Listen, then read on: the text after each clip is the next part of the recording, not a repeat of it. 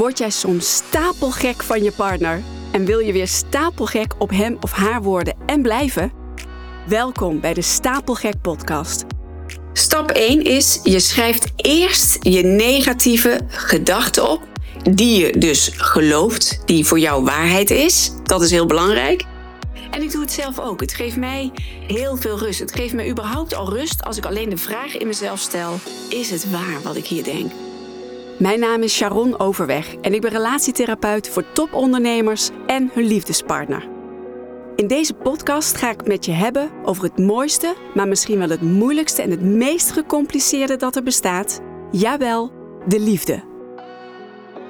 Ja, in deze aflevering ga ik iets heel moois met je delen. Het, is een, uh, een, het heet het één gedachte onderzoek. Ik heb het niet zelf bedacht. Het komt van Byron Katie uit Amerika. Misschien uh, heb je wel eens van haar gehoord.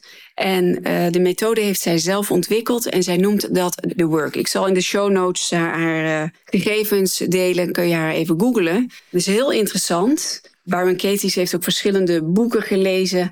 En waar ik, wat ik nu met je wil delen, dat is een methode om onderzoek te doen bij jezelf op een gedachte die je gelooft. Een negatieve gedachte bijvoorbeeld. Hè? En het werkt ook alleen maar bij gedachten die jij voor waarheid aanziet. En het is een manier om jezelf te onderzoeken. Het is een heel autonoom proces. Je hebt hier geen therapeut, geen coach, geen partner. Je hebt hier niemand voor nodig. Dit is iets wat je zelf doet. Daarom vind ik het ook zo mooi. Je kunt jezelf dus ergens doorheen coachen als je dit gaat doen. Het is heel simpel, dan komt hij weer, betekent niet dat het gemakkelijk is. Het is een manier van zelfonderzoek door middel van vier vragen. En het is een heel simpel maar krachtig proces, lees ik hier op haar website. En het leert je om de gedachten die al het lijden in de wereld veroorzaken, te herkennen en te onderzoeken. Nou, dat klinkt meteen heel zwaar, maar je kunt je voorstellen als jij negatieve gedachte hebt, dat heeft invloed op je. Als je denkt van nou, hij luistert ook nooit naar me of je houdt niet van me, ja, dat, dat is echt, dat, dat doet iets met je. En daardoor ga je je ook anders, je gaat je daarnaar gedragen. Maar goed, hier staat ook mensen die de work, want zo heet dit onderzoeksproces, op constante basis beoefenen, zeggen er het volgende over. Het vermindert stress, het verlicht depressie, het vermindert je woede, het geeft je meer energie en het geeft je meer vrede. Het zijn onder andere de voordelen die mensen ervaren wanneer ze dit doen. Ze heeft er ook een boek over geschreven, verschillende boeken zelfs de vier vragen. Nou goed, ik noteer het. Uh, vier vragen die je leven veranderen. Vraag jezelf vrij. Onderzoek je denken. Verander de wereld. Nou, ze heeft heel veel boeken geschreven. Ik zal er een aantal delen hier in de show notes. Goed, the work. De vier vragen. Pak even pen en papier erbij en schrijf even met me mee. Het is een één gedachteonderzoek. Dus je kunt niet twee of drie gedachten tegelijkertijd onderzoeken. Dat vind ik ook het mooie van dit proces. Dat, ik hou van dat het simpel is, dat het eenvoudig is. Je kunt maar één gedachte tegelijk onderzoeken. Het kan zijn dat door dit onderzoek er een nieuwe vraag, een nieuwe gedachte bovenkomt. Dan kun je daar opnieuw de work op doen. Dan kun je daar opnieuw dit onderzoek op doen. En nogmaals, het is een autonoom proces. Dit doe je helemaal alleen. Dus pak even een, een, een pen en papier en ik ga je nu het proces uitleggen. Nou, stap 1 is je schrijft eerst je negatieve gedachten op, die je dus gelooft, die voor jou waarheid is. Dat is heel belangrijk. Die je wilt onderzoeken. Dus je schrijft die, enige, die negatieve gedachten op, die ene gedachte die je wilt onderzoeken. Bijvoorbeeld, Paul hoort mij niet. Goed, Paul hoort mij niet. Vervolgens gaan we dus door middel van vier vragen, of eigenlijk vijf, want er zit een subvraag bij, ga je onderzoeken of dat klopt. De eerste vraag, schrijf maar op, is: Is het waar? Ja of nee? Is het waar? Ja, Paul hoort mij niet. Ik zeg net iets tegen hem en hij, hij zit maar te appen. Hij, alsof hij. Hij negeert mij gewoon. Paul hoort mij niet. Oké, je schrijft op ja, het is waar. Dan ga je naar vraag 2. Schrijf maar op. Weet ik absoluut zeker dat het waar is. En hoor hier het woord absoluut. Dat is heel belangrijk. Weet ik absoluut zeker dat het waar is? Weet ik absoluut zeker dat Paul mij niet hoort? Ja of nee? Als maar 1% in jouw oor fluistert, een stemmetje dat zegt: Nou, ik weet zeker dat hij me niet luistert, dat hij me niet hoort, maar misschien heb ik het mis. Nou, dan antwoord je natuurlijk nee weet ik absoluut zeker dat het waar is? Nee. Dan ga je naar vraag 3, 3a. Hoe reageer je of wat gebeurt er wanneer je die gedachte gelooft? Of hoe reageer ik? Wat doe ik? Wat gebeurt er wanneer ik deze gedachte geloof? Welke emoties komen op wanneer je die gedachte gelooft? Welke beelden van het verleden of de toekomst zie je? Want vaak ontstaat zo'n gedachte uit het verleden. Je herinnert je opeens een situatie waarin Paul ook niet naar je luisterde, wanneer hij je ook niet hoorde. En huppakee, het is er is een trigger en je denkt weer meteen die gedachte: Paul hoort mij niet. Hoe behandel je jezelf en anderen wanneer je die gedachte gelooft? Je kunt je voorstellen dat als ik een partner heb die Paul zou heten en ik vertel hem iets en hij blijft op zijn telefoon zitten, dat hij mij niet gelooft. Dat ik me daarna ga gedragen. Dat ik dan ook een korter lontje krijg. Dat ik pinnig reageer. Dat ik, ik word daar niet een leuke mens van. Als ik zeker weet, ik denk dat hij mij niet hoort. Dat irriteert mij, dat frustreert mij. Misschien word ik wel boos. dus er gebeurt iets. Nou, wat gebeurt er dan? En dan komt er een subvraag, vraag 3b. Wat lukt er niet doordat ik deze gedachte geloof? Wat lukt er dan niet wanneer ik deze gedachte geloof?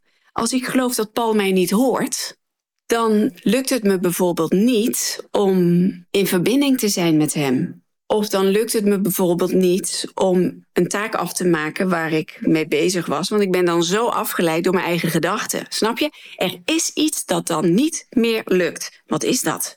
En dan gaan we naar vraag 4. Wie of wat ben ik zonder deze gedachte? Dus wat zou ik doen zonder deze gedachte in het hier en nu? Stel dat ik het niet zou geloven, dat Paul mij niet hoort. Dan zou ik misschien veel geduldiger zijn. Dan zou ik denken, ach, hij moet nog even een appje sturen. Wacht maar, ik, ik, hij komt zo wel. Hij luistert zo wel naar me. Snap je? Je wordt er een veel liever mens van. En veel rustiger en veel meer vrede en veel meer ja, ik zou, ik zou veel meer innerlijke rust voelen als ik die gedachte niet zou geloven. En dan komt het moeilijkste, want dit waren dan vier vragen. Ik zal ze zo nog herhalen, maar dan komt het moeilijkste, misschien wel het moeilijkste, de omkering. En de omkering is het tegenovergestelde. Je keert dan die gedachte die je hebt, die stelling, die keer je om. De omkering is een kans om het tegenovergestelde te onderzoeken van wat jij als waarheid gelooft. Dus er zouden meerdere omkeringen kunnen zijn. Bijvoorbeeld, Paul hoort mij niet, dat is dan mijn waarheid, die ik geloof. Als ik dat zou omkeren, ik zou van verschillende kanten deze stelling benaderen, dan zou het ook kunnen zijn dat Paul mij wel heeft gehoord. Of ik heb Paul misschien niet gehoord. Ik heb, ik heb Paul niet gehoord. Misschien zei Paul wel van, goh, ik moet heel even een appje sturen. En dan kom ik zo bij jou. En heb ik dat werkelijk heb ik dat niet gehoord? Of heb ik wel gehoord, maar deed ik net alsof ik dat niet hoorde? En de derde omkering zou kunnen zijn: ik hoor Paul niet. Nou, wat doet dat als ik dat zou geloven? Ik hoor Paul niet. Het is dus precies andersom. Ik heb hem niet gehoord. Voel je, terwijl ik dit nu inspreek in deze aflevering, in deze podcast, voel ik gewoon nu al lucht. Dus mijn gedachte eerst is: Paul hoort mij niet. En als ik hem omkeer, ik hoor Paul niet. Ik zie hem niet. Want in het begin Terwijl ik die gedachte heb van, nou, hij hoort mij niet, voel ik mij niet gezien, niet gehoord. Maar ik heb eigenlijk hem niet gezien en niet gehoord. En dan kan het zomaar zijn dat Paul later zegt van... goh, ik wil gewoon even inderdaad even een appje sturen. Dan heb ik daarna alle tijd voor jou. Weet je, het verhaal kan zo anders zijn als wat jij denkt. Nou, daarom is dit gewoon een hele mooie methode. Uh, bijvoorbeeld, nog een voorbeeld. Ik hoor hem ook vaak uh, bij mij in mijn traject. Hij heeft me gekwetst. Ik ben gekwetst. Hij heeft me enorm gekwetst. Nou, als je dat gaat, hè, dan vraag ik ook altijd eerst: is het waar? Heeft hij jou gekwetst? Ja, zeker. Hij heeft me echt gekwetst. Weet je 100% zeker dat hij jou gekwetst heeft? Is dat 100%? Hè, weet je absoluut zeker dat het waar is? Weet je absoluut zeker dat dat waar is? Ja, misschien toch niet. Hè? Dus nou, dan gaan we naar de omkering. Hij heeft mij niet gekwetst. Hij heeft mij geholpen. Ik heb hem gekwetst. Stel dat, jij, dat iemand jou wil helpen en jij voelt je daardoor gekwetst, want je, vindt, je, je wilde eigenlijk helemaal geen oplossingen. Je wilde alleen maar een arm om je heen. En je vindt eigenlijk dat, dat, dat die ander niet naar jou luistert. En dat, het, dat vind je kwetsend, bijvoorbeeld. Hè? En je gaat die omkeren. Hij heeft mij niet gekwetst. Hij wilde me helpen. Hij heeft mij geholpen. Ik heb hem gekwetst door zijn hulp niet te aanvaarden. Of in ieder geval de intentie, de goede intentie niet te zien. Snap je? Het geeft gewoon een ander licht. Het schijnt een ander licht op jouw waarheid. En daarom ben ik er zo weg van. Ik ga het nog even herhalen. Het is een één gedachteonderzoek. Het heet The Work van Byron Katie. Zoek haar alsjeblieft even op. Koop haar boeken. Het is fantastisch. Ik neem de stappen nog even met je door. Kun je nog even een keer meeschrijven. Schrijf eerst je negatieve gedachten op die je wilt onderzoeken en die jij als waarheid gelooft. Dat is wel belangrijk. Je moet het echt als het is echt jouw waarheid.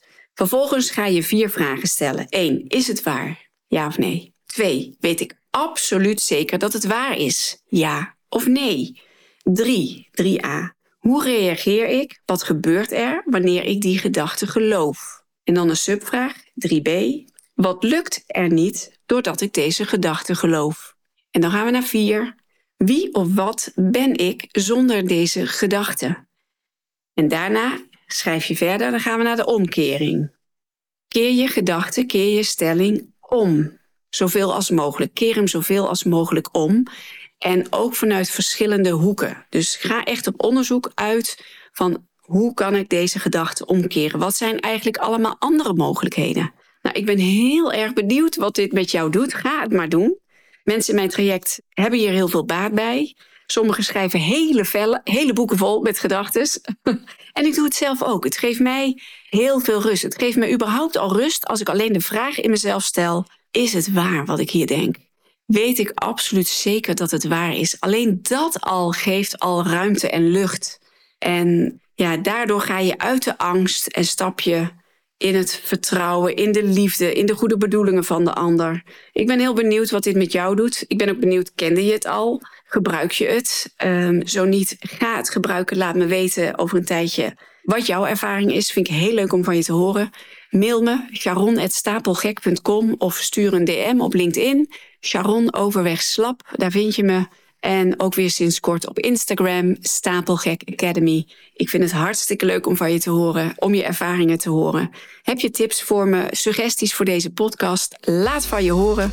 En uh, ik vind het heel leuk om in contact met je te komen, om te weten dat je luistert. Denk je, goh, deze aflevering geweldig. Die zou ik wel willen doorsturen, want die en die hebben er ook baat bij. Voel je vrij, spread the word en deel zoveel als mogelijk. Dank je wel. Ik wens je weer een prachtige, liefdevolle dag, hele goede zaken en heel veel succes met The Work. Bye bye.